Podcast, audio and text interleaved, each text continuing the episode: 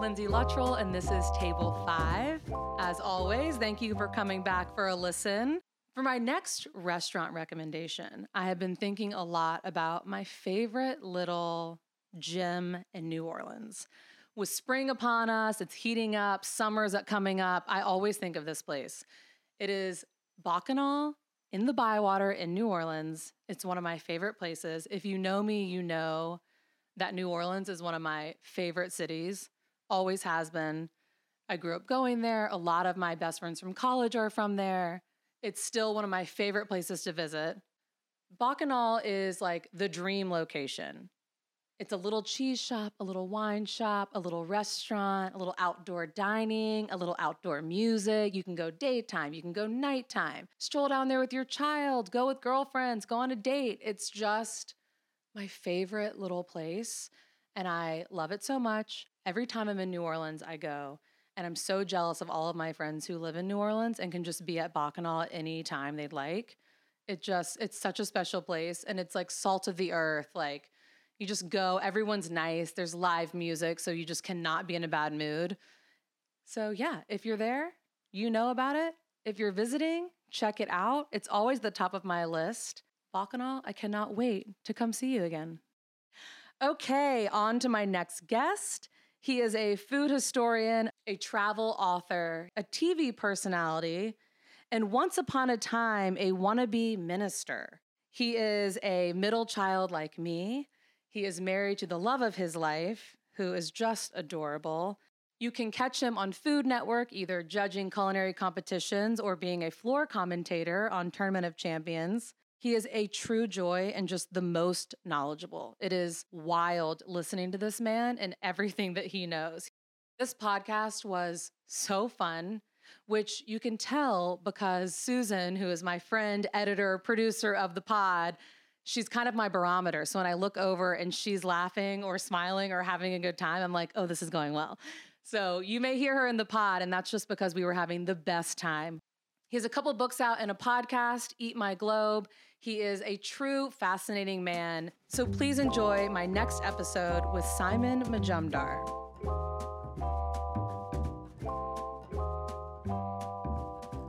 we're talking about your culinary journey, obviously, but throughout that, all your personal own experiences wrapped in between. You tell me what you need. Yeah. And I'll keep on talking. Yeah. I just like want to hear all of it, you know? And if you're ever like, that's off limits, just be like, that's off limits. Yeah. but I don't think I know your secrets to, do, to bring anything up. I don't think I have many secrets, but.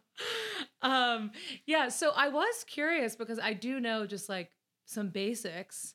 You born in London, but no, no, no, no, no, no born in England. Born in England, uh, Bengali father, so from Calcutta, Welsh mother. Uh, father was a surgeon, mother was a nurse. Oh my gosh! They met in Wales in 1950, blah blah, uh, 58. mixed uh, mixed marriage, very unusual in those yeah. days.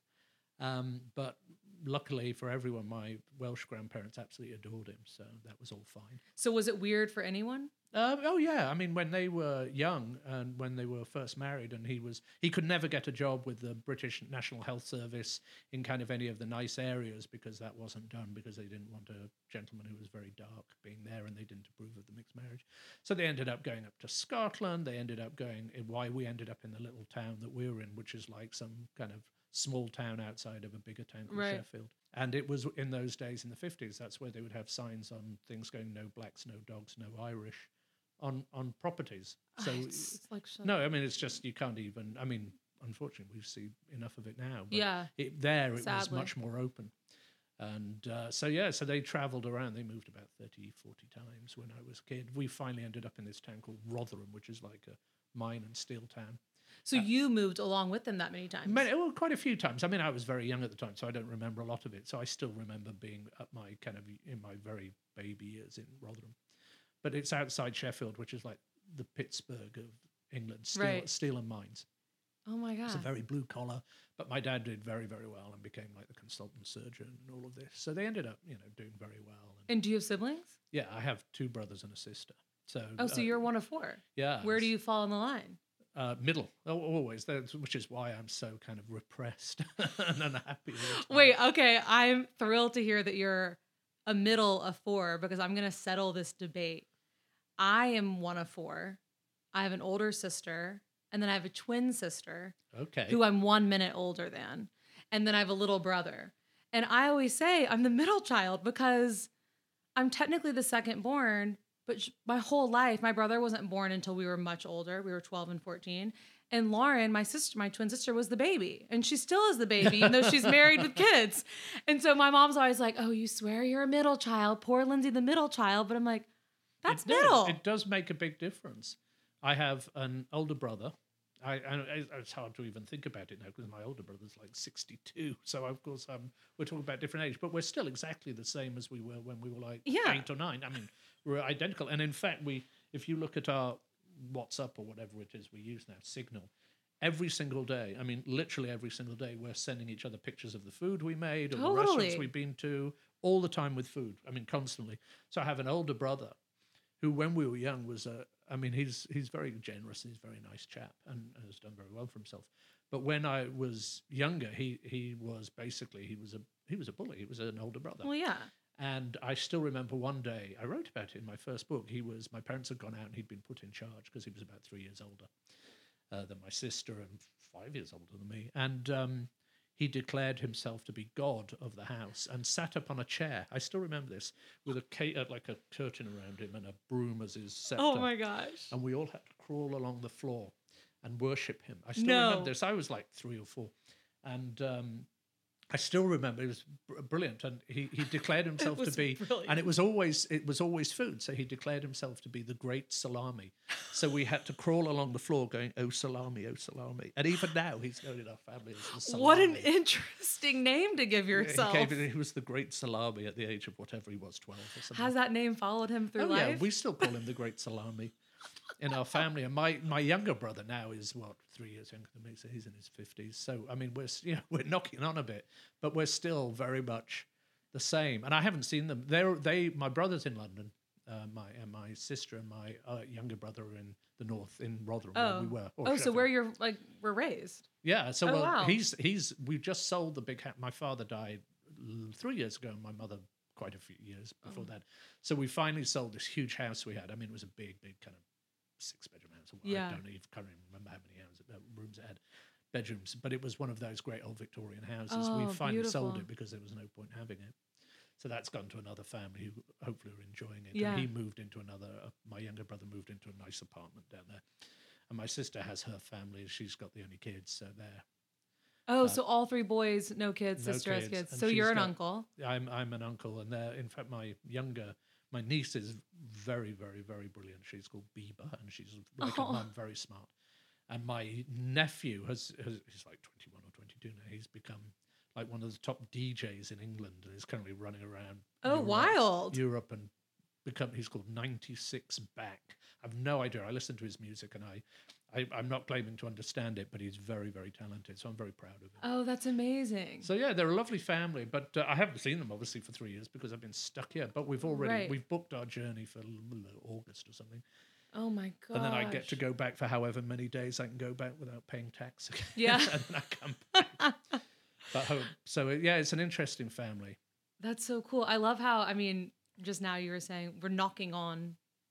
What does that mean? Like you're getting older? Knocking on, yeah, knocking on means we're knocking on heaven's gate. You know, so we're, Oh, we're knocking on. knocking on heaven's gate. That's a very British thing. When you say, "Oh, someone's knocking on," it means they're getting old. I love all the sayings. I don't know what it is about a British accent that makes me feel like I should imitate it, which I then do poorly and embarrass us no, you all. should never do. Oh my gosh! I mean, I never do an American accent because I can't, and it would be very offensive. Well, no, it's awful. My older sister and I will, for whatever reason, we've always been like, talk to you later, and just see each other. And like, it's the weirdest thing. I don't know why we do it. If you've been watching Absolutely Fabulous or something, my, or my wife does it when she watches. What's the one she watches? Downton Abbey. Downton Abbey. And then for about a day afterwards, she's trying. She's talking British to me. yeah, that is so funny. Well, I won't ever do that. Thank you, thank you for that. um, and so tell me, so mom was Welsh, dad was Indian. What was that like for you? I mean, you're saying other people had an issue with it, but did did you ever have issues as a oh child yeah, with yeah, that? oh yeah. I, was, I mean, you know, because I was neither. I, I'm writing about this right now. In fact. Oh, cool. Um, kind of neither one thing nor the other. So I wasn't Indian enough to be Indian, because I don't speak Bengali, um, don't speak Hindi, and I wasn't white enough to be British. So in a very in a very kind of white town, Right. Because there weren't there were a few the people from India there, but I was you know bullied at school and all the usual things that happen. But also I was bullied at school because I was a complete asshole and I deserved a lot of the stuff that I got too, which is just the reality of it, you know. So Well, you were was- having to compete with the king of salami, or well, well, well, my, well, also it didn't help that my my sister was completely brilliant. I mean, she's a fellow of the university and she's incredibly smart. Oh, wow. I'm very much not. I can get by using the accent, but I don't. I don't really have much when it comes to compared to my sister and my older brother, who were incredibly smart. Um, but yeah, so no, I mean, I got bullied at school Sure. and all of that, and I wanted as soon as I got the chance to leave Rotherham, I came down to London, and in London, of course, it was very different when I came down to university because it was London. Um, so yeah, so I um, I did have yeah, but wh- where it was fascinating was that our family was very kind of diverse in a big sense of way. My mother was very very conservative. My father was very socialist. Oh I mean, wow, very socialist. He came from India, and and it was like Indian Calcutta at the time was communist, still is communist, and um, so he was very socialist and very Yeah. support. You know, was all about supporting the miners, and all the time during Maggie Thatcher, my mother was all about having them all strapped in the you know in the town square or Sure. something.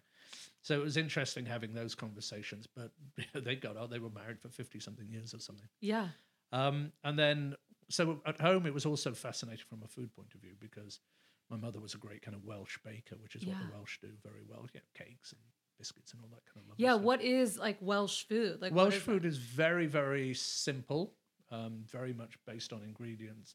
So a lot of it was kind of feeding the people, feeding the people who were in the mines, or particularly Mm-hmm. mining is associated with Wales coal mining. And so, uh, and they travelled all over the world, Welsh miners. If you go to Argentina, there's actually a place in Patagonia where there's an entire town that's full of Welsh people, and they, they all speak Spanish, but they've all got Welsh names. They were Oh, Welsh miners who came over there. But if you go to um, if you go to where am I thinking of Boise, if you go to some of those towns in Montana, lots of the towns have a lot of Welsh people there because they came over once them you know to mine Yeah. here when you didn't have people here to mine. Anyway, so it's a fantastic thing from the Welsh point of view, but I don't speak Welsh. Uh, and from an Indian point of view, obviously, I got my passion for Indian food. And my mother, uh, interesting enough, was a huge uh, and ta- hugely talented, rather, uh, chef of Indian food. Uh, because even- of your dad, or she well, always because was? when when they first got married, they went out back to India, oh, and the plan was for my father to run my uh, grandfather's uh, medical practice, which was a huge, big medical practice, in, Right. in very successful. But they didn't get on, so he came back to England, or, and then ended up in where we did. So, but my mum, when she was there, you know, women weren't allowed to work, so they were in this very wealthy household in India, particularly in those days. You were either very, very wealthy, or you were on the streets. Almost. Right. I mean, not quite, but pretty much. It's, they have some middle class now, but she was basically, you know, with hundreds of servants and in these houses where Oh she just all she could do was stand in the kitchen. 19, 21 year old Welsh Right. lady, suddenly standing in the kitchens with hundreds of servants running around after her, learning how to cook Bengali food because that's all that would keep her kind of from going nuts. did she hate that? That, that was she I, I don't think she liked it. I think she enjoyed the cooking side, and I think she loved uh, that, and I think she kind of liked for a while the being looked after. I mean, it is one Right. of those where you you kind of. I remember spending time there in the seventies, and you turn around and go to some Sure. poor chap there. You go, "Can I have X?" And two seconds later, it just appears, and you're eight years old, and so Right. people can lead a very spoiled life. And I don't think they wanted us to be part of that. Well, I wasn't even born at that point. Um, so yeah, she learned uh, how to cook Bengali food incredibly well, and the way they used to explain it when I, in my family in Calcutta is they used to say that she was reincarnated from a Bengali because that's the only way you could ever cook, and she was. She was exceptional. Wow. Uh, so, So we you grew up eating both. yeah, yeah, absolutely, and I loved it. And uh, so, from that point of view, you know, I was one of those who would go into school with, you know, Indian food in a little bag or whatever, Right. and find and people find it very kind of weird because Yeah. they hadn't seen a lot of it. And we're talking early seventies. Yeah. know, you know, I'm 58 now, so we were talking early seventies. People hadn't really seen this kind of stuff.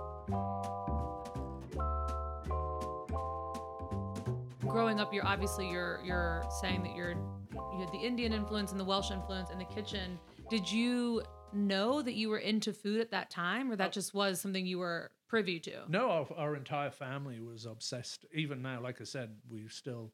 My father, God bless him, when he died three years ago, even to you know a few weeks before he died, he's still sending us pictures of his food. Oh, I love that. He's still. My mother was saying we were constantly. That's our way of communicating. So food has always been number one. Sure. So it is, you know, so you can actually say it, and I still do it. I was talking to my sous chef who helps me in some events that I do today, and he, I said, "Oh, we were up. Do you remember we were doing this event at this place?" And he goes, "No." And I said, "Oh, you do. We had we ate this with this and this." And he goes, "Oh, now I remember." So Right. food is the way that I kind of signify where I am or where we were and, and the place. And this is how our family do it. So we'll go, "Do you remember X?" And we go, no, in no, and we're talking about a meal in 1970 something. And we go, oh, you do, we had this. And we Yeah. go, I know exactly what you mean Oh, so our that. family was absolutely using food as a prism for us talking to each other and it was always where are we going to eat what are we going to cook what are we going to do Sure. and it food and drink whether it's great wines great so it's always been an obsession Yeah. um, even though i went on to do lots of other things before i came kind of came into Yeah, film. I feel like your career has like had nine lives. oh, it's, well, it's, because you went to London. Was that when you were in publishing? No, well, I went to London, oddly enough, and this is one that I t- uh, people don't always know is that I went to London to study theology, to be an Anglican priest and an uh, Episcopalian. So I have a degree. I have a degree in theology. Simon, you're blowing my mind right now. I feel like I knew about all of your like different career paths, but this is not one that I knew. No, no, I was constantly um, uh, kind of from up until about the age of twenty something when I went down to do theology. I went down and um, what was I? I yeah, King's College London uh, to study divinity. So I'm a bachelor of divinity. Oh my gosh. and I, you know, did quite well. But then the the church and I kind of mutually agreed that I wasn't going to be a priest, and so I had to decide what to do. So I ended up getting a job. This is 1985 or whatever it was. I had nothing. You know, if you study theology, it's not much good for anything but theology. and Being Right. a, being a priest, much as I enjoyed it, and so I came back and through, I think through some kind of someone I knew, like a mature student at the university, I got a job in a bookshop that was actually owned by Penguin Books, Oh, which is obviously a. British company. Yeah. In a wonderful department store, if anyone knows London, called Liberties. It's a beautiful. It's all. It looks like a Tudor mansion. It's a very, very gorgeous department store. Very famous. like for clothing Uh, department store. clo- well, very famous for Liberty clothing. It's very nice for William Blake designed all Yeah. the scarves and and it's been going for a couple of hundred years, maybe more now. Um, but they had a bookshop in there that Penguin ran, and so I got a job in there and ended up finding out that I enjoyed publishing. So stayed in publishing for well from '86 to 2007, so 20 something years I was in publishing, which I loved. Uh, and I kind of edged my way up the hierarchy of publishing, ended up doing very well. I ended up getting a job with inside the publishing at Penguin, ended up becoming a kind of manager at Penguin, then ended up helping run a company. I went to a couple of other companies, then ended up running a company for a while. And then in 2006 um, and 2007, that company started to fail really badly. And a lot, a lot of it was because I did stupid things as well, which Oh. was quite humbling as well, because I realized I'm not a great businessman, as my wife will tell you when she looks at our accounts. Um, but I, um, and also my mother had died of leukemia a year or so before, or oh 2004. gosh. Yeah. And so um, this is one of the stories I tell. So actually, about 2006, 2000, I think it was 2006. I may have got the date um, year wrong, but I was basically standing on the apart- uh, edge of my balcony in London. I have a beautiful apartment there, um, which I bought, you know, because I did well in publishing. Got this nice apartment that we still have, and my older brother is in there.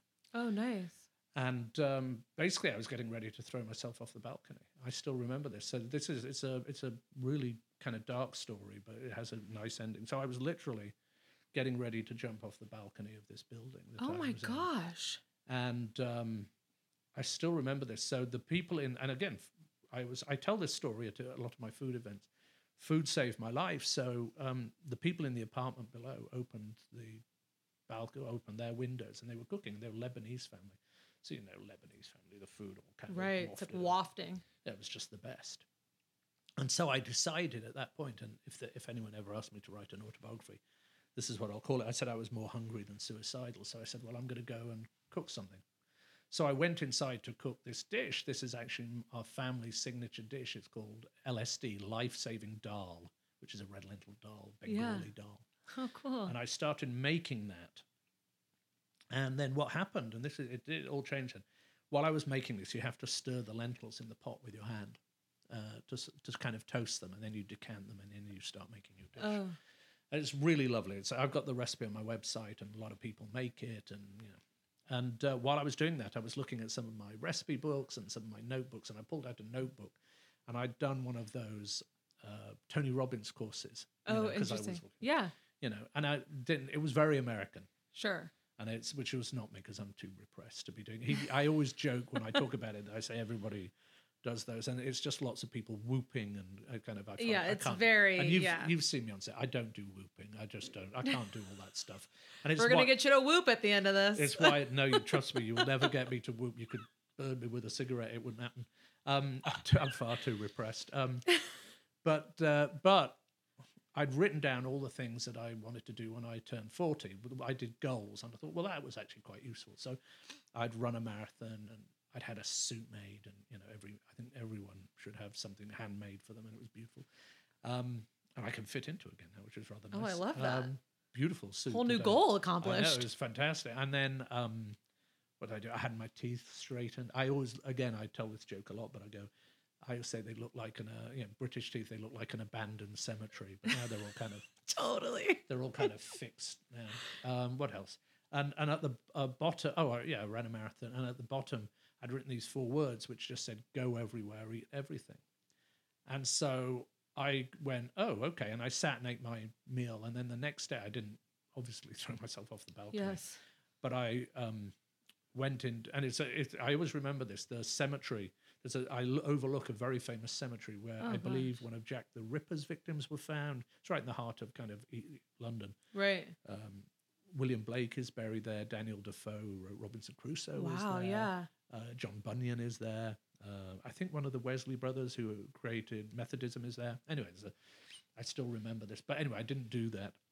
And the next day, I chatted to the woman who owned the company that I was helping to run, and just said, "I can't.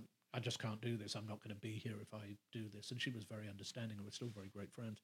Oh, that's And nice. kind of three three weeks later, or whatever it was, I was on Bondi Beach traveling around the world. I love Bondi Beach. Yeah, it was. I mean, and I. So what happened was, I decided at that point I was just going to go. I had to just go and travel and eat, and that's what I was going to do. And then I ended up through various people I knew in publishing, but not publishers, just writers. Right. And I, I, they were going, "Oh, you should write a book." And I was like, "I really don't want to do anything with publishing anymore. This is. I'll come back. I'll get a job." Okay, you're like, I'm trying to escape. yeah, it was exactly what it was. I said, I'll come back, get a job in a bar. And I always said, you know, I'll be the one standing on the street corner with a sign saying, we'll drop trow for foie gras or something, you know. and, um, I can see it, Simon. I oh, yeah, it. yeah I'd, I'd have made good money. Um, but I ended up, ironically enough, I ended up getting, I, I'd known, uh, I got to know Anthony Bourdain. Uh, and the reason I got to know him was through somewhere that's just closed. It's literally just stopped running. Chowhound, one of those food websites. It was the very first one. Yeah. It's just closed after 25 years.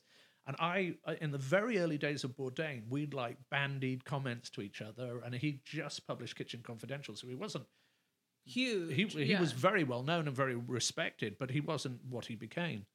But he became incredibly kind to me, and we ended up having drinks and going out and getting very drunk in London pubs until two o'clock in the morning. I mean, that sounds like such a fun time. Like, Oh. could could I have been the third wheel on you like getting was- bombed together? That Oh, would have been was- such a we had. I still remember it, and then we did one in New York as well at this rather where the food isn't great, but it's great fun called Sammy's Romanian, which is an old uh, kind of Jewish steakhouse, and we ended up drinking, you know.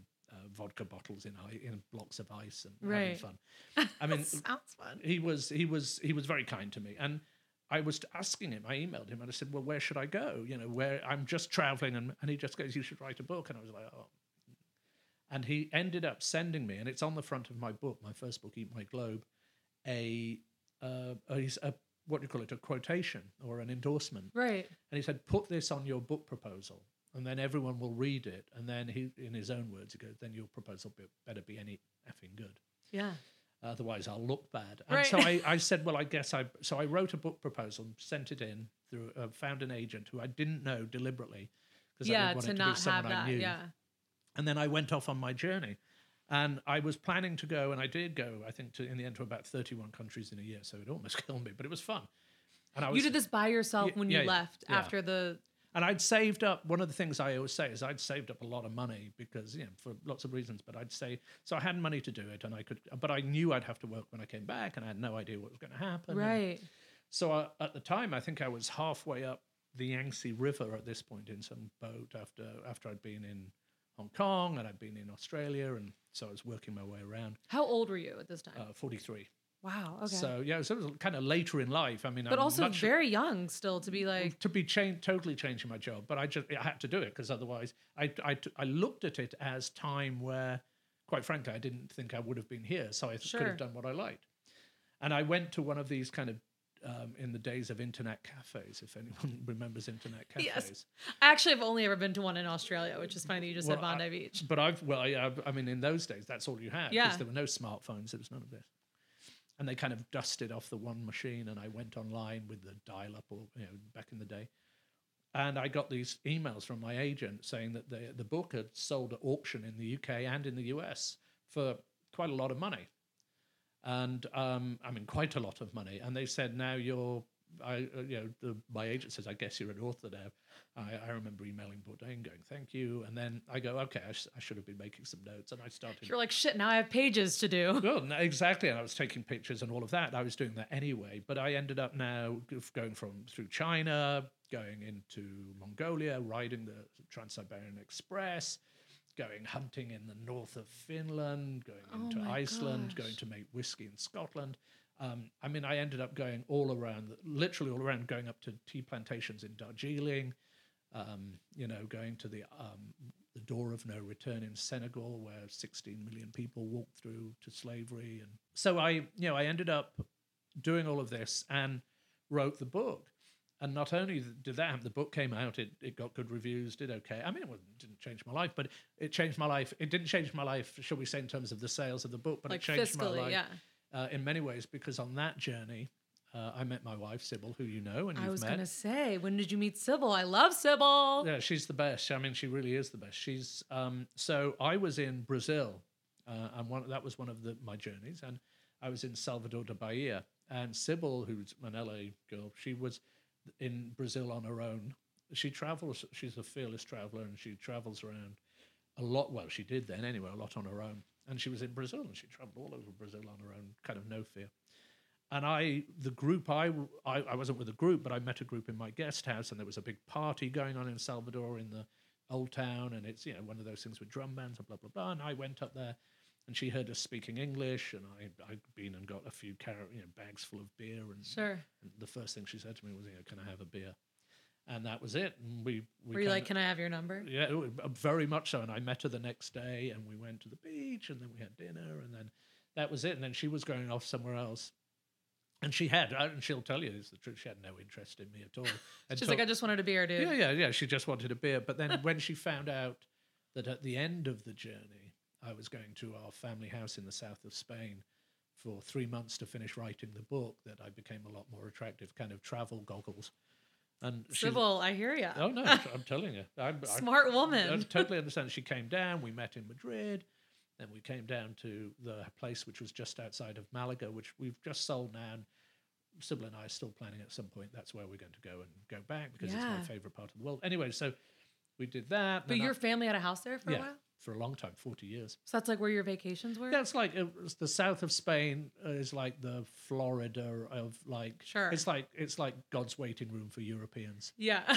So that's basically what happened. But we, but I loved it down there, and uh, I love that area of Spain. And anyway, we she came down. We just completely uh, got on, and she, and then I started coming over here to visit her in LA because I could write anywhere. Right. So I would come over here for like two months, and then I'd leave before my tourist visa, obviously, and then come back again Right. after I'd been in UK. Then I proposed. We got married. Uh, we're coming up to our 12th anniversary. We had a great outdoor wedding here in Temescal Canyon in the park. Oh, It was, beautiful. it was absolutely gorgeous. The weather was nice. Everything was beautifully done. I mean, it's just been um, bliss. We've had, Oh. you know, as you know, we live in this tiny little apartment because we're never there. We're, I think it's, the, well, it is the one she had as a law student, 20 some. I love that though. I'm like, I would have kept, I would keep this apartment forever if I meant I was traveling the world all the time. So that's what we do. We've now been together to dozens and dozens of countries. and that's what we even last year with you know pandemic we were in Mexico for something, we're in Guatemala for something with a non-profit that I work for. We're planning to go to Bhutan. We yeah, we're constantly traveling around the United States right now doing I do a huge number of events, which is really interesting. I do it a lot for non-profits where I kind of go in and do a cooking demo and then I tell them a bit about my story. And um, it's been really fun. And we go to these Cool. great places traveling around the United States. Um, and it's just been really, really blissful. But what also happened on that journey, sorry, I'm just ranting now. I so love it. like, but what also happened on that is that she, um, when I came to meet her, I still remember it was actually the day that I proposed. So it was a really a day that changed my life. I was I'd written an article for the Guardian, and it was one of these kind of not quite clickbait because we didn't have click then. But Right. it was it was for the Guardian website, and it was all about like the best sandwiches in the world. Mm. And I wrote this like the five best sandwiches in the world, and I'd just come back from eating them, so I knew about them. And this thing went viral. It was early days of things going viral, you know. So I uh, landed in New York, and my phone went, and it was the editor of the piece of the Guardian called uh, Word of Mouth, as it, I think it's still going. I think Oh, cool. anyway, but um, and they just said, "Oh, this has gone viral," and the BBC World Service have asked if you would go in and do an interview with them tomorrow. And I said, "Sure." So I had to go to Studio 13, where the BBC had an Right. office, and I went in and talked about um, sandwiches and all of this. And my you know, wife Sybil was with me. And then afterwards, my my email came, and it was the man who is now my manager, still my manager, John, and he'd heard me, and he was looking to kind of build the food people in his thing. And he said, "Are you ever in LA? And could we talk about us representing you?" All of this happened on the day same that I proposed. and Yeah. so we've been together ever since. And then I still remember this that maybe two months after that, or after, yeah, uh, or no more, it, no, it would be longer after that because we were married. Mm-hmm. Um, he said, Oh, these people who do this show called The Next Iron Chef, and Iron Chef would like to meet you. Someone at Food Network, I think, had read the book and he'd Right. prom- promoted me. And so I had to go in for an interview with uh, the chaps who run Triage. So that's really how all of this, that's the reason kind of I'm it's here. It's so interesting because it's like everyone, most people on our in our orbit on those shows are chefs or have been culinary school. I mean, whatever it is, and your your your trajectory here is so interesting. I mean, Well, it's completely different, and I think different. sometimes, you know, I've come and I, I people call me a chef, and I, I'm not. But if sometimes if it's easier for them to call me that because I cook professionally, then I, I just go. It's it's harder for me to explain why I'm not than for right? them to just. Yeah, I was gonna say, what do you call yourself? I'm a I'm a I'm a food writer uh, more than anything else. Are And- you a food right- critic? I, I am a food. I mean, if you ask me uh, right now, you know, I, I cook professionally, so I'm whatever that is. I'm a cook, professional cook, whatever you want to call that. I'm a food critic because you know I write food for Time Out for their food critics. I'm a food historian because I have the food podcast that I do with the Department of History at UCLA. Uh, and I guess I hate I hate the phrase, but it's like television personality to the point where I, I think I'm kind of not that well known compared to some people, but well enough known that people notice me. So you say you don't, you're not a chef, but what do you think a chef is if cooking professionally is something you do? Do you Well, mean like you have to go to culinary school? No, I don't think you need to go to culinary school because so many of the great chefs didn't and are home taught. And if you look at a lot of the great French chefs, they didn't go to culinary Yeah. school. Or, I mean, some did, but um, so I don't think it's the culinary school. I think it's a chef by nature, by definition. In fact, is someone who spends time in a professional kitchen all the time, Sure. or at least that's where they've they've educated come through. up and like done. And yeah. so that because chef comes from you know the leader, it means Right. like jefe is the same yeah. word.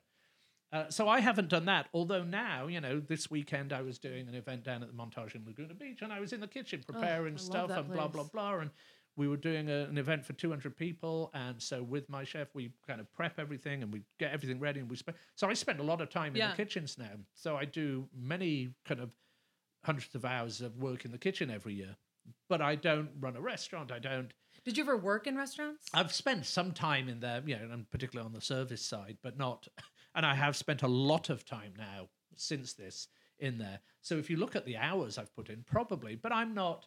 What I don't have um, in in that sense is if you look at Antonia or Brooke or all of these Sure. amazing people, and I keep coming back to Antonia, but this could easily be the. Voltaggio, or Yeah. it could be Jet, or it could be, you know, any one of them because they are all astonishing. And I'm referring obviously to tournament, but because that's on right now. But they've all got s- such a playbook that they can turn around and go, oh, I've got this one that when I worked at Bastide, or I've got this thing, and I could fit that into that. Well, what I've got in terms of um, my kind of knowledge is much more on the eating side. So what I can do, and where I work as particularly as a judge, and particularly in this, is there is nothing they do that I haven't seen, or on the whole that I haven't seen, Right. or I haven't been. If they tell me they're cooking from something from North Africa, or they're cooking something from the Middle East, or they're cooking something from Laos, or they're cooking, Right. then I've been there and I've seen it being cooked, and I can go, yes, they are, or no, they're not. Because if you've been to 100 countries, Right. you've pr- on not I obviously haven't been everywhere, but there's a lot of things where I can go, eh, they're saying it's North African, but throwing harissa on something isn't North African. It's just throwing harissa on something. Right. So that's where I come from. Yeah. And I don't know. It's always one of those things I chat to some of the chefs about, and they're people are very polite to me, but I I I wear I always have real imposter syndrome, like complete imposter syndrome. I'm like they're all sitting there going, Why is why is he there? Oh, that's and so I have funny. it all the time to the point where it can almost be like you can't move. Yeah. And uh, so again, I guess that's some kind of psychological thing that I've always had. But I'm I've always suffered from that as a kid. I never thought I was good enough at school. I never Yeah. thought I was good enough at university. I never thought I was good enough at publishing. I, I was always feeling kind I'm of a little like that where I just I feel the same way. Every interview I do on our shows, I'll leave there, I'll leave the interview and be like, "Oh, I don't think that was a good interview. Like I I know I didn't get it. Should I call them back in? Whatever. And it takes like one of one of the guys I work with is always like, you got it. I Yeah. need you to chill out. If I get into post and you didn't get something, I will let you know. and I, of course, I've never gotten that call. Not like I'm so good, but like you can always make it work and whatever. But I always feel the same way. Where I'm like, why did why am I the one doing that? Well, I think what I try and do is to find the areas that I know where they I can contribute. Sure. So um, obviously, the historical side of food is very important to me, which is why I I started doing this podcast. We just completed the eighth season, It's incredible. and So, how many episodes of a podcast do you? have? uh, so we've done what I tend to do because I have to write them. So each uh, each season, I will tend to write five, which is like the history of. Well, this season we've got the history of rice, the history of rum, Oh my god. the history of sous vide, um, the history of the microwave, and so I go and I write that, and I have to do a lot of research, and then I write it. Uh, Sybil kind of edits it so it makes kind of sense because she's Yeah. a you know lawyer and she make make sure that I've got my cites are right and that, you Right. know, and not that I would do this, but there are occasions where I'm writing and I look at something and she'll go, "Oh, you, not you this line and that line from where you've taken it from are probably too similar." And I oh, go, got it. just because it's not even you're not Yeah, even thinking about sure. it it's not even plagiarizing you just and she goes let's just change that yeah the things that you you know a good Yeah. editor should do and then it goes to ucla and they check it from a historical point of view making sure that you're using words that you know when i first started mm, three years ago i was going you know when man first did this and then like we kind of say humans first did this now but it was just no Oh, interesting, but yeah. just because you know my mindset was 20 years that Sure. i've been studying 30 years since i've been studying this stuff and so we've interviewed incredible people. And then we so we do the interview ones and we do the kind of lecture ones for Sure. one. But writing the lecture ones is is about the equivalent in words of writing a book. It's about hundred thousand words a season for that, oh plus Oh the God. interviews. and you so- have three books out, right? I have three written books. My last one was a little while ago. It was about four years ago. So that was Fed White and Blue. My first one was Yeah. Eat My Globe, which was the name, also the name of the podcast because I just like the name Yeah. and that was about traveling around the world. Then I did Eating for Britain, which was trying to go and kind of kind of get rid of that notion, which is a rather false notion now that British food is no good because it Right. has become it's exceptional now, particularly in terms of ingredients. Eh, Ingredients in England are far better than in the United States. Yeah. Um, and so I did that, and then uh, my last one was called Fed White and Blue, and that was one that I wrote because I was becoming an American citizen, and I said, well, before I do this, I want to go and figure out what an American citizen is, Right. and I did it through food. So I basically went online and said, and then by then we had Twitter and we had all of those things, and I went online and asked Americans to just come and share their food experiences with me to show me who they were as Americans. And so that what that means is you get a, obviously a real diverse mix. So I did everything from I still remember spending a week in, or maybe less, in a, a Filipino restaurant in West Covina, learning how to cook Filipino food, Oh, wow. and then bringing in all my Filipino in-laws Right. to go to cook. Uh, so I could prove to them that I was, you know, worthy of Yeah. being with their, yeah, their wonderful, uh, yeah, my wonderful So wife. you became an American citizen. Yeah, so 2014, September the 17th, I still remember. But I did everything. I remember being invited to cook for um, Richard Petty's team for the Daytona 500. And I sat next to Richard Petty to watch Wild. the Daytona 500. And I went with one of our, a Food Network colleague who was on for uh, Food Network star, Michele Ragussis. Yeah. So Michelle and I went down. I don't know how we got invited to this, but we ended up cooking for their team. at the Very American of Yeah, you. very American at the Daytona. Way to lean in, Simon. Daytona 500. I have to say, it was yeah. It, you soon realize like it's all very exciting, and it begins this flyovers and the anthem, Yeah. and all of this is wonderful. About three or four times round, you realize it's a lot less exciting, and it's going to go on for hours. And I kind of snuck away and went off to find a bar somewhere.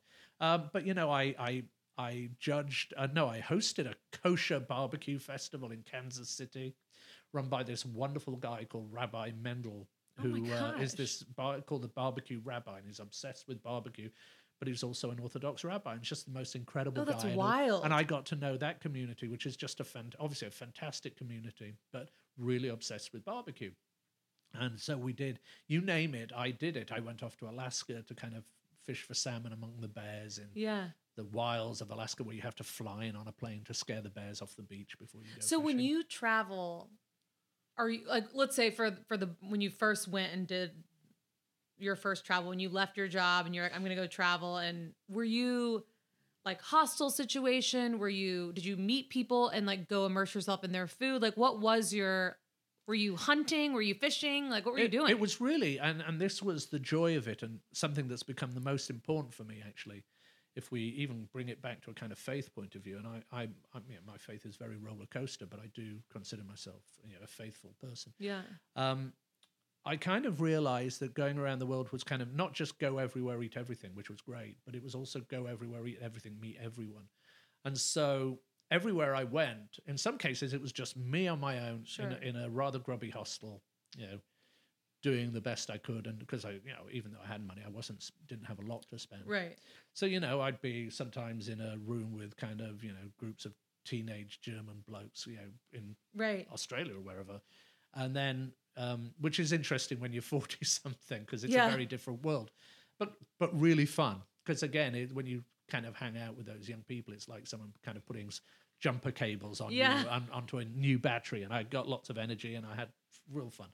Um, other times it was people inviting me going up to Finland and people uh, people who I knew in London. I'd said, well, we've got a family there, and why don't you go up and they have a hunting lodge and you can go hunting and do this. oh that's cool Yeah, other times it was some people that I literally just met. You know, when I was in Senegal and I met someone, and uh, the next thing I know, they're showing me around their their not just uh, Dakar, but they're sh- taking me Right. to their hometown outside and having incredible meals. Or often it's people I met. I met people on the train going from Fez Right. to Marrakesh, or, or, So or you name wherever I was going, and and we met people, and there were some areas where it's just more difficult. Uh, it certainly was then to travel on your own. So China, if you're going on the trains and you're going on the Great uh, Trans-Siberian Express. So I joined a small group, but I wasn't going to do a big group. So it's a group of like six people. Oh, that's and cool. Then we just kind of that you can organize online, and we did that.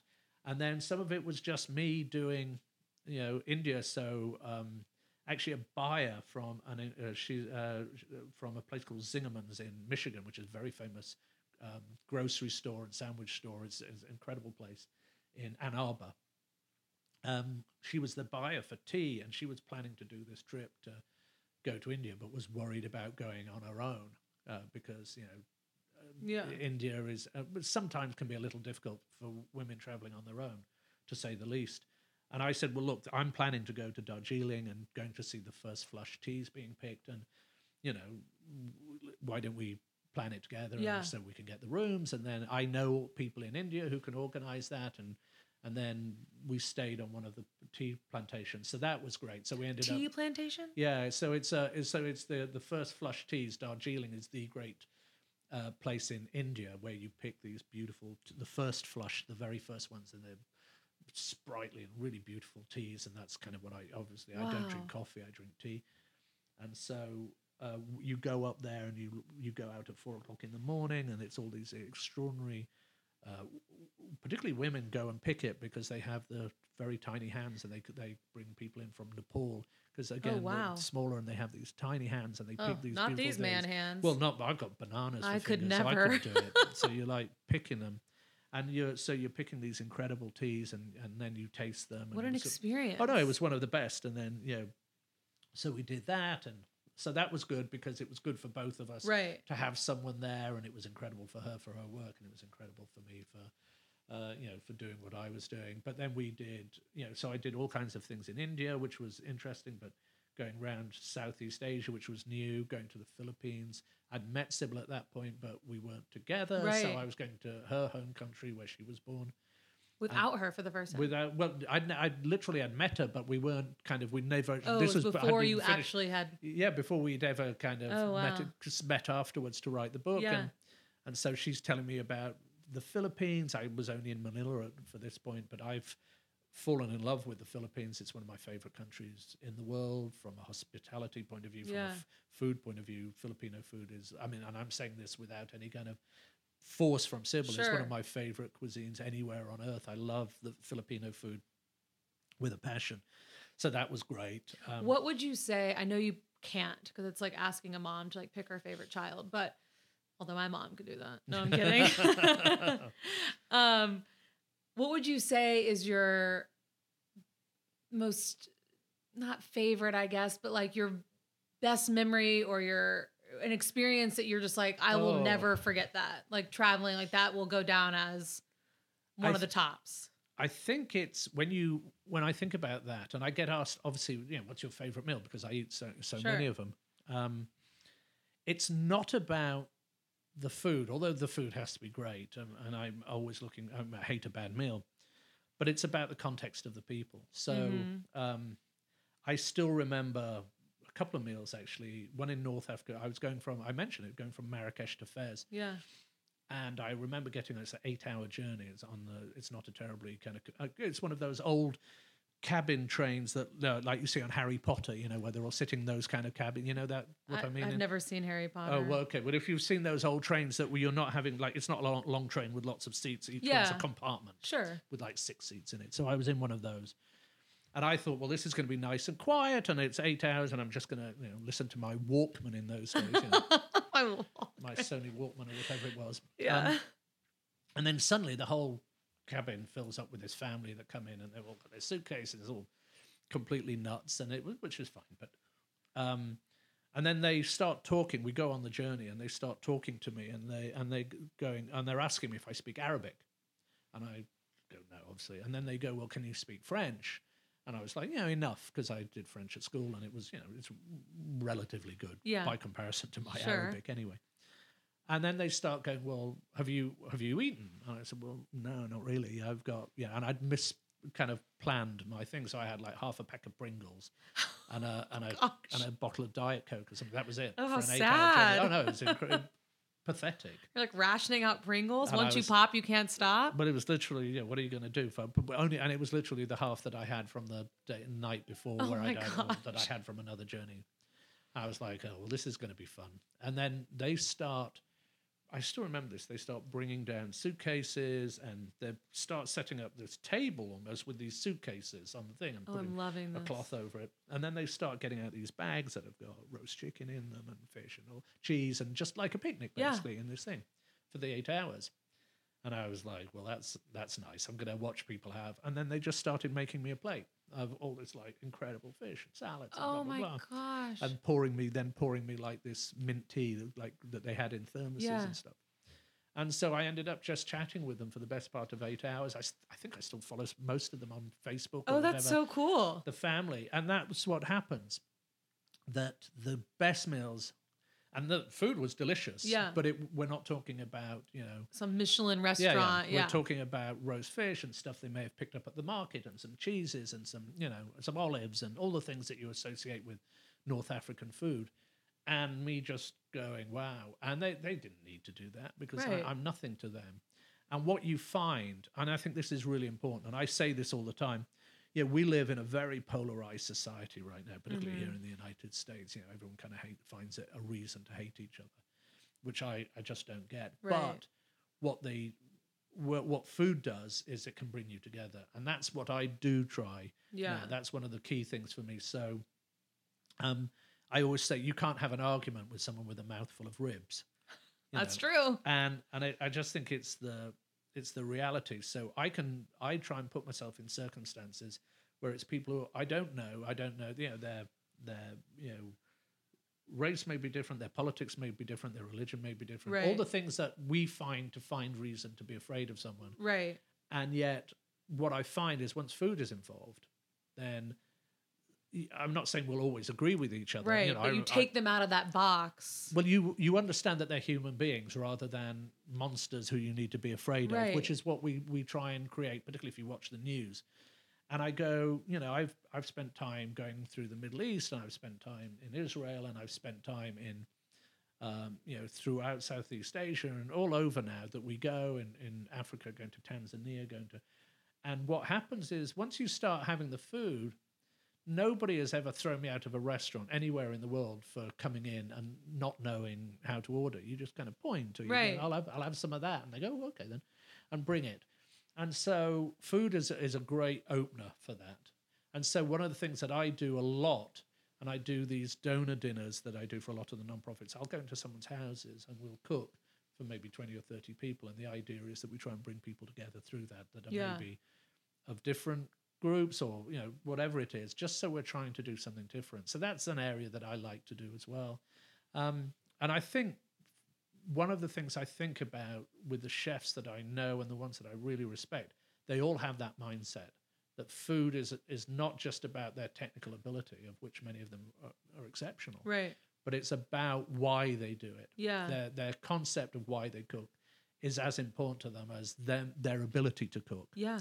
And I think when you see that, I, I I'll give you a perfect example is is Michael Voltaggio. Michael Voltaggio is technically just one of the most exceptional cooks Insane. I've ever met. It's insane. and I've I've met a lot of exceptional cooks around the world, whether it's you know, France or Italy or Spain or wherever I've met. But he's he is exceptional, and his thought processes are, are kind of I don't even understand half the time. yeah. But if you sit and talk with Michael, he's one of the most humble people. And also, it's the concept of why he's cooking that matters to him. Right. It's wh- who's eating it, what it is. And there are a lot of people who do, or not do his kind of food, but do that very kind of thoughtful food Sure. that don't necessarily have that. They put a lot of thought into their creativity, but they're not talking about why, that in the end there's a person there. Right. And so he's a perfect example of the chefs that I kind of absolutely adore Yeah. and yet you know, we we i'm sure we could have arguments about food but that's fine but it's about why he does what he does Yeah. What made you such like a adventurous? I'm assuming when you're out in all these different countries with different people trying their cuisine, trying to immerse yourself, like you're trying all kinds of stuff. What do you think made you such a fearless Um, experimenter of food? well first of all i think we have to realize that it's not you're not necessarily experimenting because there are cultures that are eating these things by you know as part of their natural kind of culture Right. uh, their natural culture so it might be unusual to us but then i always say you know i remember someone saying to me oh well you know you go to a country and they'll have eat snake or you'll go to a country and they'll eat whatever you know and i go yeah and then some poor bugger has to come over here and eat a twinkie and i know which one i'd rather be yeah because I'm, I'm not going to eat. so true. because it's you know because those things are disgusting and and so i think first of all it's going in with an open mind and no one's serving you food to kind of shock you Right. in, in you know, unless you're doing something that is Shocking you for know, yeah. there to shock you um, but this is part of their culture so it doesn't mean you're going to like everything you know there's you know some things of that i've eaten that i never want to eat again for lots of reasons you know there are you know some animals that we, we don't want to eat and quite right too Sure. uh, and you know, I don't need to go into that argument because we're we're battling against that now. Right. But there are some things that people go, oh well, it's the brain of this or the heart of this, and I go, it's, and just try it. It's delicious, and in some cases, absolutely fantastic. Um, I think we've become very spoiled here in the US because we, you know, relatively we're, you know, well, not even relatively, we're a very, very wealthy country. Uh, even to the point of some of the poorer people here are going to be far better off than they might be in another country. Right.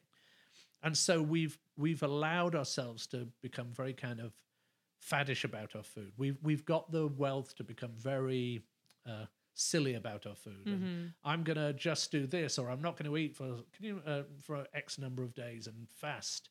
I'm not going to do this. I can I said, can you imagine in some places where you know, they're struggling and they're beginning, you know, new countries that are developing more, and they're going to talk about fasting. I mean, Right. you know, it's I see I Right. see people who are starving all the time, so I get slightly angry about that.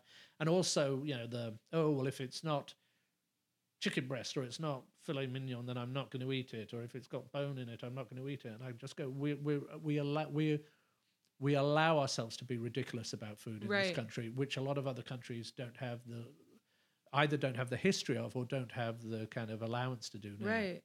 So I, I, think that's one of the things that traveling around the world, you see that there's you know people around the world literally working hours and hours to Yeah. get X amount of rice and X amount of protein to feed their family, and they don't have that kind of idiocy that we have Right. with food. And so that's one of the other areas. And by telling my stories, I'm not showing people up in the, those countries because they're just living their lives. They're great people, but I'm just saying we should look to other countries as much as possible because it shows us that sometimes we can be a bit ridiculous Yeah. with food.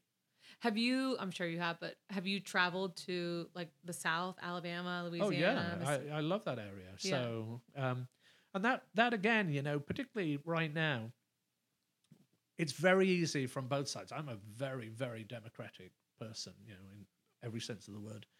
Um, and so it's very easy from our side of it to kind of make fun of the South and make fun of what you know all those things that we do, sure. just as it is for them to make fun of the libs and all of that. Yeah. And I don't even want to go into the politics. But what I find is when I go down there, particularly when it's food, I've got so many friends who are chefs down there, and I go and hang out with them. And trust me, their politics is very different from Right. mine, and their backgrounds are very different from mine. And yet, I can go and sit at a table with twenty people and drink some, you know, alcohol that came from wherever Right. and and eat some food that you know they've hunted and we have a great time now Yeah. again what it means is we're not always going to agree politically but we don't disagree to the point where we can't sit down at a table have together right. and I think that notion, and it, this is where I come back to it um, for kind of coming back to my Anglican kind of dreams of uh, earlier being a priest. If I if I had if and I, I'm I wouldn't claim to have the arrogance to claim it, but if I had a ministry of a sort now, I think it's that that I go around and cook for people. Yeah. And then by doing that, we are hopefully co- we can come closer together. Right. Now, I'm not claiming that I can do it uh, all by myself, but but at least I can do what I can. Yeah. And so well, you I- can start relating to people when it comes to food that can then bridge the gap. absolutely, and Yeah. and I think if you just go, you know, as I, and I I do have those rules in some cases where I go, let's let's not talk religion. It's what it's the rule, the great rule of the English pub. You don't talk religion, you don't talk politics, otherwise you get thrown out. Yeah. And that's is the rule of the English pub. Yeah. and you know I was brought up in many English pubs, and Yeah. so I kind of have that rule now. I said, let's not talk about that stuff. Let's talk Yeah. about the stuff that we can agree on. Let's talk about, and that's the other thing. When you travel around the world, you realize that you know mums and dads still worry about feeding their kids. You know, boys and girls still wonder if boys and girls will like them. You Right. know, you know, or their friends. and Yeah. all those things it doesn't matter where you are those things are universal so once you start getting in, in into that uh, understanding Right. then you realize that they're all just human beings we're Exactly. just people and that's kind of really important for me Yeah. more than anything and so i've been fortunate enough to see that and been invited into homes in you know all, literally all over the world Right. and I think that's given me a background in food that I think maybe that's where I can contribute. I'm certainly not going to claim to be as good a chef as all of the other people, and I'll always give a try when I go and do that. But Right. where I can, what I can do is go, you know, I've seen this, I've seen this world, I've seen these people, I've eaten this food. So, how many countries have you been to? Ugh. I don't. The honest answer is I don't know. I just did a. Um, there's this thing called the Century Travelers Club, where you have to have gone to hundred countries and you have to fill in this form. And they asked me if I would do their like keynote speech. So I did that. So you have Oh to have been to one who did that. Yeah. And so I just did that fairly recently. So I'm guessing by their standards, I've done over a hundred now. But but then it's a change of whether this is a country. I have arguments with Sybil about it all the time. So do I say England, Scotland, Wales, Northern Ireland? That's four. And she goes, no, that's one. It's Great Britain. I go, no, they're four countries. I said, you go. Oh, I would say that's four too. I said, you go and tell someone in Wales that they're in the same country as England and, Right. and see where that gets you because you won't, you, Yeah. you'd never play the piano again. so, um, so I, I mean, here's the thing: is I we just keep traveling, and this is our our, uh, and I've actually turned down. I still remember, um, you know, Sybil uh, used to be. She is a lawyer. She's a practicing, you know, registered lawyer. But then what happened, and she does, you know, she's doing some legal work for someone now. But then what happened is about six years ago, seven years ago, she, or maybe more now, she just was like, You're traveling around the world. And I'd just come back, I think, from doing a show in Thailand where they did the finale in Thailand. It was called Extreme Chef. I still remember this Oh, cool. and it was fantastic. And I come back, and she's been in the office for two weeks, and I'd been out there you know, filming. She's like, "This isn't fair," and I go, "No, it isn't." So uh, basically, she quit that, and now she runs my company, and we travel around the world together, which you know is is just bliss. So we go, and if I get an event, she comes with me to my events. That's part of my kind of agreement with everyone. And now, are you looking to adopt a 38 year old or I'm a fun time, Simon? it is it is one of those things that we just go our our plan is you know uh, we live a very uh, a very kind of what's the word i'm looking for we we don't spend a great deal we uh, apart from on food which we love but we you know, we drive around in our battered old corolla that's i think i don't know i think it's older than our marriage almost It's- but I if love not- y'all. if not, it's probably close to it. Um, and we don't care. I mean, it's like when the you know I'll stay in any hotel. You know, it doesn't mean that we don't love when we go and have experience something Yeah. that people are kind enough to show us some kind of luxury and stuff. Of course we do because we're just. But we just travel. We book a little Airbnb in wherever we are in Cambodia, or, Sure. and we just and we just have fun. And those moments, yeah, when I talk about it, I go, those moments are, will be as important to me as anything else in my life. Yeah. So I'm incredibly grateful for Food Network. I love it, the, I, and I love the people as well. You know, uh, ninety nine percent of the people I meet because it's Yeah. anyway, it's like high school. Ninety nine percent of the people Yeah. are phenomenal, you know, and great, and there are some who I you know, don't know as well, and all of that. But I have a great time. Uh, you know, so I like I said, I hope they keep asking Yeah. me to do stuff. I always ask people like, what are they? What are you loving most about your life right now? And it sounds like you. I mean, you basically just answered it. That your office is the globe with your wife. And I mean, what are you loving most about your life right now? I I mean, one of the nicest things is I absolutely love being with my wife as much as I ever did, and uh, from the day I first met her. So that's always that's sweet. always a nice thing because. And I, I and I suspect it's because we've always been the same. We kind of we we're very bicker. If you've seen me and said we bicker all the time, and it's just great because people are, are like never quite sure whether we're gonna have a row. We've never had a row yet in twelve years. We just kind of like argue about stuff. Yeah.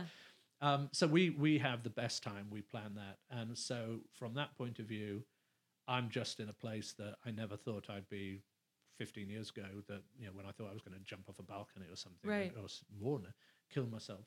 Which have you ever told the people that were underneath your apartment that their I never got to meet them. So no, what happened was, and I um, it, it, the apartment we have is uh, is on in this great building, but a lot of it's rented out to banks for short periods. So Oh. if, if this, these people were coming on to work at the Bank of Lebanon or whatever, because it's right in the city of London, and so they disappeared. For, yeah, they weren't there terribly long, and so by the time kind of all of this got sorted, they'd gone. So I never got to thank them for what they did. If uh, you know, but they, you know, they they're the reason I'm here now Yeah. because they were cooking such amazing food. And um, but right now I'm having just the most enjoyable time, Yeah. and it doesn't mean I don't have problems like anybody else. You Sure. know, like we talked about imposter syndrome, we talk about all these kind of things that all Mhm. these things that kind of snuffle away at us, our ankles, um, because we all have them. But right now, things are, are pretty Yeah. fun, and uh, we're traveling again. We're beginning to get out after the pandemic. What are you? So, wh- is there anything? I mean, I know you never imagined this would be your life. Certainly, all those years ago when you were like, "I got to just get out of here." So, what are you still striving for? Is there anything still on the bucket list? Oh, I mean, there's, I mean, there's the physical bucket list of doing, going to more places. So there's places in uh, southern Africa, sub-Saharan Africa. So countries that I just want to go Yeah. while it's safe, and that's very important to me. To see as much of the world as possible and meet as many of the people as possible as I go through, I think is very important. Um, what I would love to do, and this is a kind of my TV dream, Mm. is and is there the, I want to get, bring over my historical knowledge of food and show people how food is incredibly important from what we eat. So, for, so for example, I've just been writing the history of rice, and we think rice, well, that's it, it's rice. Right. But what we don't realize is that, you know, uh, rice was one of the reasons that nearly a quarter of the people from Africa were brought over as slaves because they grew, they were experts in growing oh, rice in nice. South Carolina. So nearly, I believe, nearly a quarter of the people. So it absolutely empowered slavery in the United States. And we're thinking about rice, or you think about, you know, and then on a less dark one than that, but very, you know, that if you just stays in your heart the whole time, because something that we take for granted so much, we need to go back and understand what this ingredient, South Carolina produced more rice than anywhere in the world at one point, and it was sold all over the world. And it was a rice from Africa, it was African rice. Oh, interesting. And uh, just fascinating. And just think of the, the, the, the dark history of people who threw, I mean, like I said, in Senegal, seeing people uh, who had thrown themselves into the water where they had sharks to stop them escaping. And they said, well, I'd rather die by the sharks than by slavery. So they threw, the, so the millions of people and thousands of people who've been, you know, gone through this life. right. And so what I want to do, uh, I'm writing about the history of rum, and you go, well, uh, um, uh, the rum tax in America was actually more important than the tea tax in terms of the American Revolution, because New England produced most of the rum in the world at that point. Oh, wow. So in New England, of all places, from molasses. So uh, what I want to do, my dream is to try and do a show, a bit like my podcast, to try and explain to people how some things that we take very simply or um, are, have an incredible importance in our life and the history of them. You know, and it can be fun in some places. I, I've just been talking to people about the history of the fork. And you're going, it's a fork, you know. But when the fork was first brought over, because it wasn't, um, it was, um, you didn't have it in Europe. Everyone had a knife and they had their hands.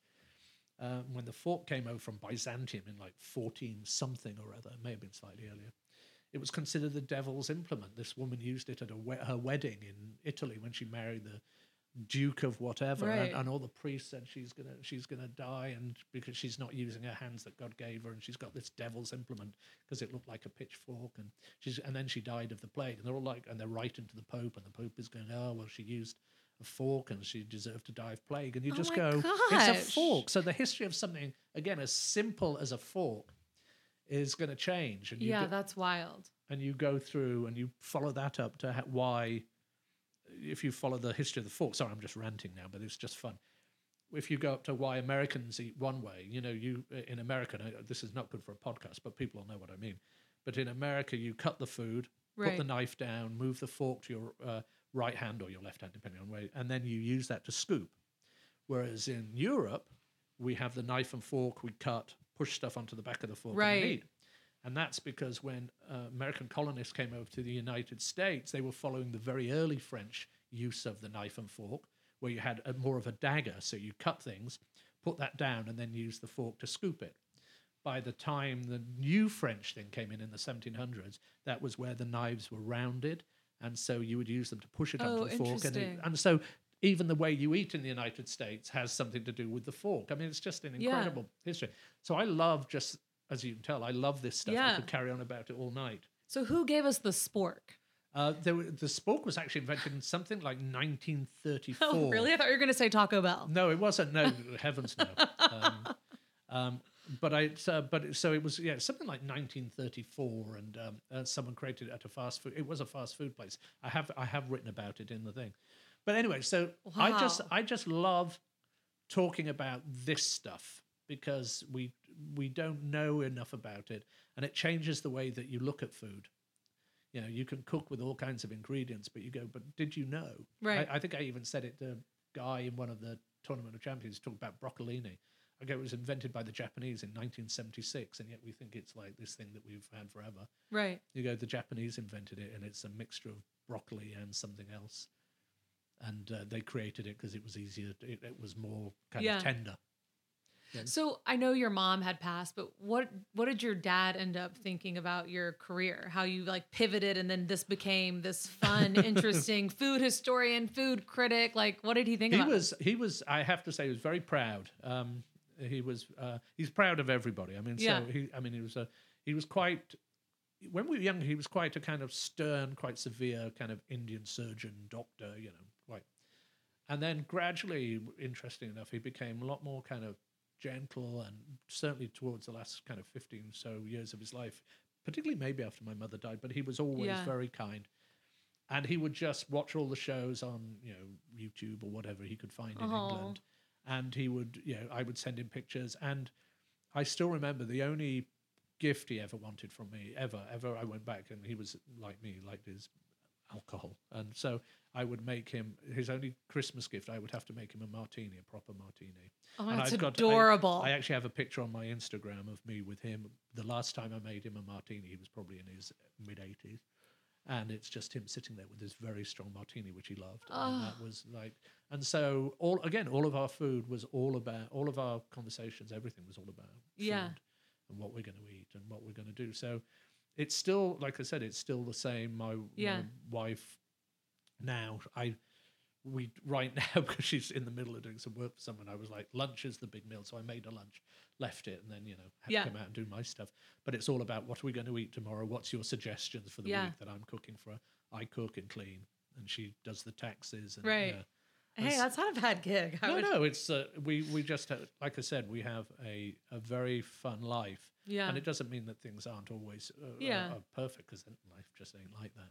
So, what do you think about? My older sister is going to London for the first time, which is wild to me because of how much she does imitate the British accent and love it so much. She probably shouldn't do that when she she's will not do that there.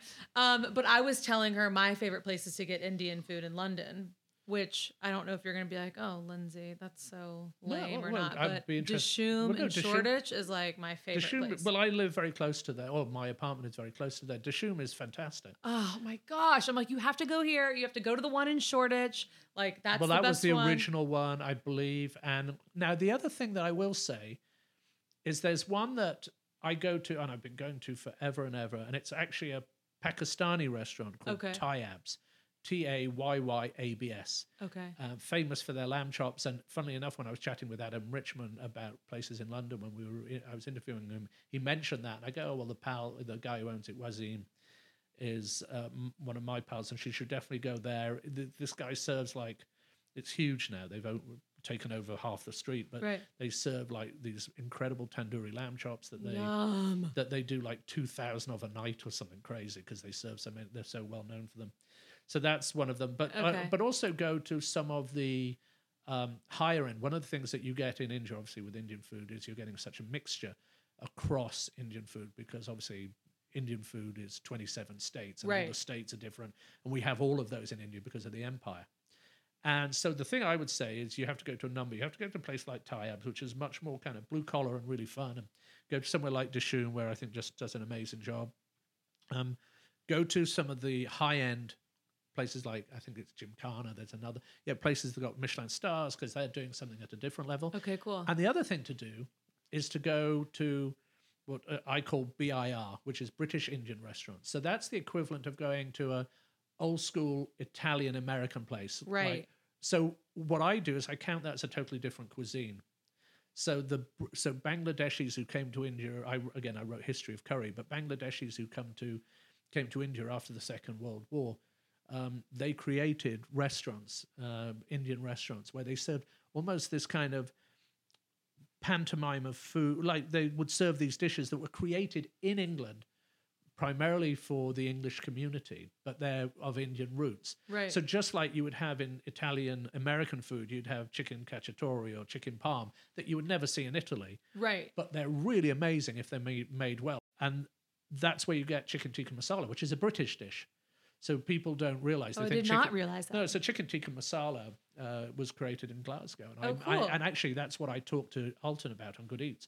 It was created in Glasgow by a Pakistani gentleman who I went to go and meet, and um, he claimed that he'd invented it. And, Yeah. and chi- so you don't get chicken tikka masala in India; they have no idea what it is. Right. It, but it's now the British national dish. It was actually made officially the British national dish Oh, cool. and so created. So when you go and have it now, all the Indian restaurants that of the kind of BIR style, the British Indian restaurant style, will all have right. uh, chicken tikka masala. But if you go to Dishoom, they won't have chicken tikka masala on the menu. yeah. They might have butter chicken, which is a kind of Indian Yes. cousin, or you might have something that's got a bit more, is closer to what you'll find in India. Yeah. Uh, All right. Well, I'll give her your Rex. Anytime. And, and London right now, I would say, I think London is probably above New York in my eating list right now. It's an incredible eating city right now. No, that certainly wasn't the case when I moved down there in 1980, Right. blah, blah, blah, whenever it was. uh, uh, it certainly wasn't the case. But now it's, I think London is, is really remarkable because Yeah. we have, uh, London's the most cosmopolitan city in the world I love know? it so much. and I and I miss it. I, I will, you know, LA has its moments, um, but to me, London is. I mean, it's London. To me, London and New York are kind of the cities that Yeah. I I gravitate towards. Yeah. That whole nylon thing that they talk about because they're probably more similar to each other than they are.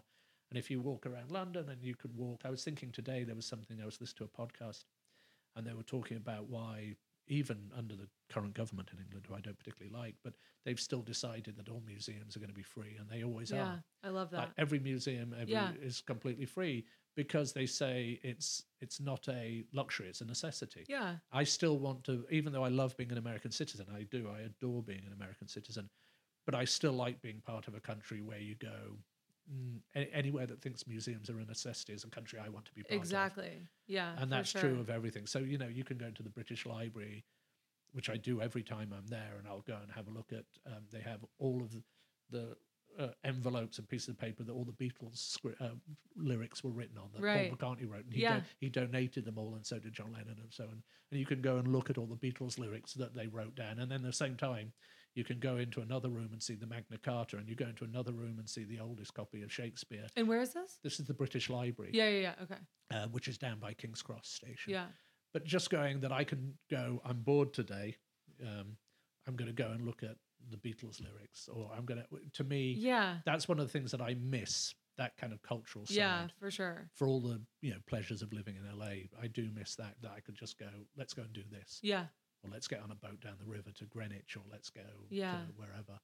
I know. I had the. I mean, I've only been once, but I had the best time in London. I think it's spectacular. Yeah, I, I mean, it's in my heart. I still say I live in LA, but London is home. yeah.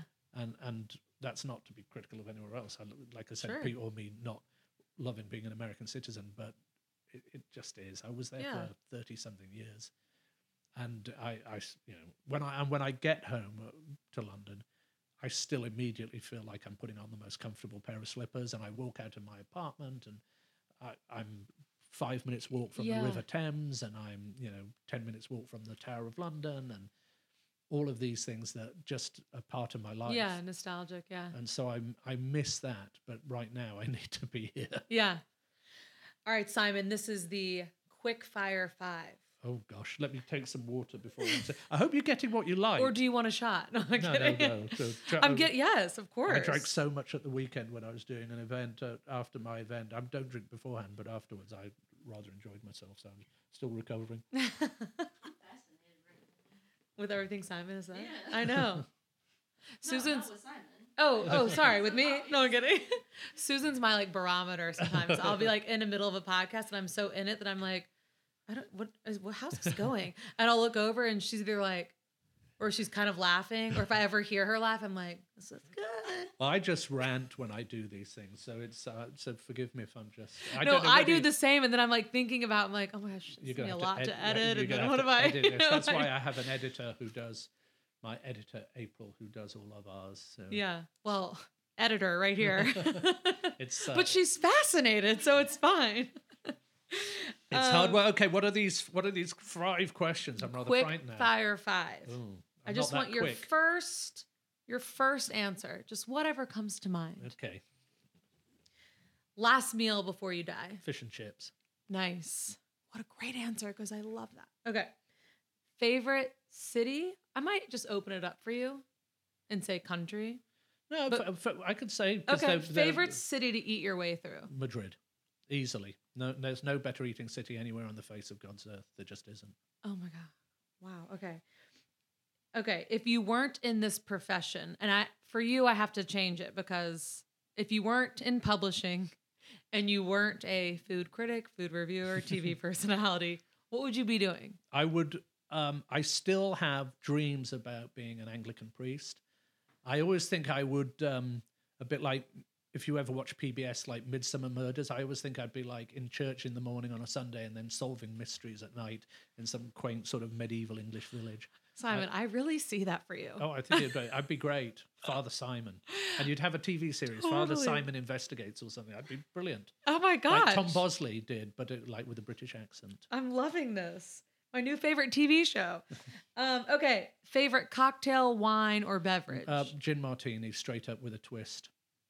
I mean, there's no. That is the hardest. It's the easiest cocktail to make and the hardest one to make well. By definition, it must be gin. yeah. Uh, and uh, you should never put olives in a martini. That's just disgusting. So it's a twist with a lemon twist, ice cold, not too much vermouth. And in fact, that's one of the th- in my rider for every event I have, every one. The thing is, the moment I come off stage, the beverage director at the hotel has to have someone deliver me a martini backstage, and that's the only the only rider I ever ask for. Oh my god, Simon, I And if it. you look on my Instagram, you'll see I have all these pictures and Of the martini? me with a martini or looking at a martini, and it just says underneath "and relax." It's the greatest drink in the I world. love I've got- that. And I've got, I, I know this is supposed to be quick fire, but I've got both Alton Brown and Geoffrey Zakarian now drinking them with a twist after having olives because I made so much fun of them for putting Yeah. olives in them. It's purely a delivery system for alcohol. Right. There's no fruit. There's nowhere to kind of, and and for me that just that short sharp shock of like an ice cold gin martini is one of the if you have the right ones. Yeah. Ford's gin, Plymouth gin, Beefeater gin, the right the right gins. Just fantastic. There is nothing better in the world. you may have just sold me. I may go get a Go and give one a try. Actually, they do they do make a decent one, and they have Ford's gin or Plymouth at uh, Birdie G. So just go and get one with a twist. well, you know that's my favorite. So get it get it made and just not shaken. It should always be stirred Okay. because it's all alcohol, so there's nothing to emulsify. So no shaking. Yeah, so why shake it? Right. Yeah. Okay. All right. The fifth. Do you have any tattoos? No, Would you ever get one? no.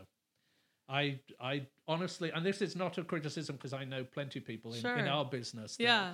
are like you know Lydia the tattoo lady, but um, and that's and that's all of which is fine because it's you know it's people's bodies, but no, Yeah. not not putting no tattoo on me anywhere. I mean, I hear you.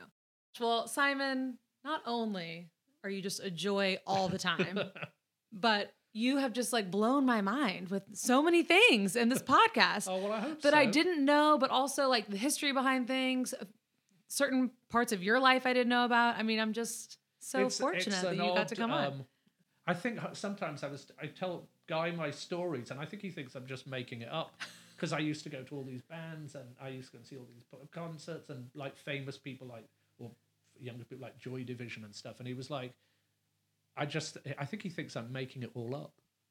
So what was when you say that now I'm like, oh god, I can't wrap this up yet. So in London, were you like party guy? No, I was never a party guy. No, I was a religious. I was a theologue, a religious student. Right, well, I true. but I would you know I'd go and have a few beers and I'd go to, but I I was never one for going to big parties. But I would always go to gigs. I would always go to see you know, and I was in a very good time then because it was the the real heyday of the Clash. And I'd go and see anything. So you know, go and see. I remember going to see kind of Def Leppard in a pub in Sheffield. That's where they're from. When Oh there was like God. twenty people in there. Right. And I've got a, a single that they they sold at the thing that I've got them all to sign, and you know, when one of them had his right hand as well, the drummer, and so I mean, I used to go and do all of that as well, but it was just it's a different, you know, it's uh, I've lived, what am I, fifty eight, so I've lived plenty of lifetimes, You lived, yeah. I feel like you've had a lot of life, a and lot so of experiences. and so I, that's why I think I'm quite sanguine about and not being competitive and not running around because I've done plenty, and you know, God's been very good to me. yeah. I th- I genuinely think I've been very blessed. Oh my gosh. Well, you certainly have. It's been so awesome having you on. Thank Well, you thank so you. much. Thank you for inviting me. I, I love it. It was nice to get out of the house again. Yes. Um, Table five thanks you. This was fascinating. All right, very great pleasure. awesome. Just don't do the accent. I will never. So, hopefully, after listening to the pod, you see what I mean about how fascinating Simon is. You can find him across socials at Simon Majumdar. You can check him out on Food Network on multiple different shows, and you can listen to his podcast, Eat My Globe, wherever you listen to your podcast. And look him up. He has tons of books out, and he's just the coolest. I think he's so fun, and I'm so glad that he came on to Table Five. Thanks for listening, y'all.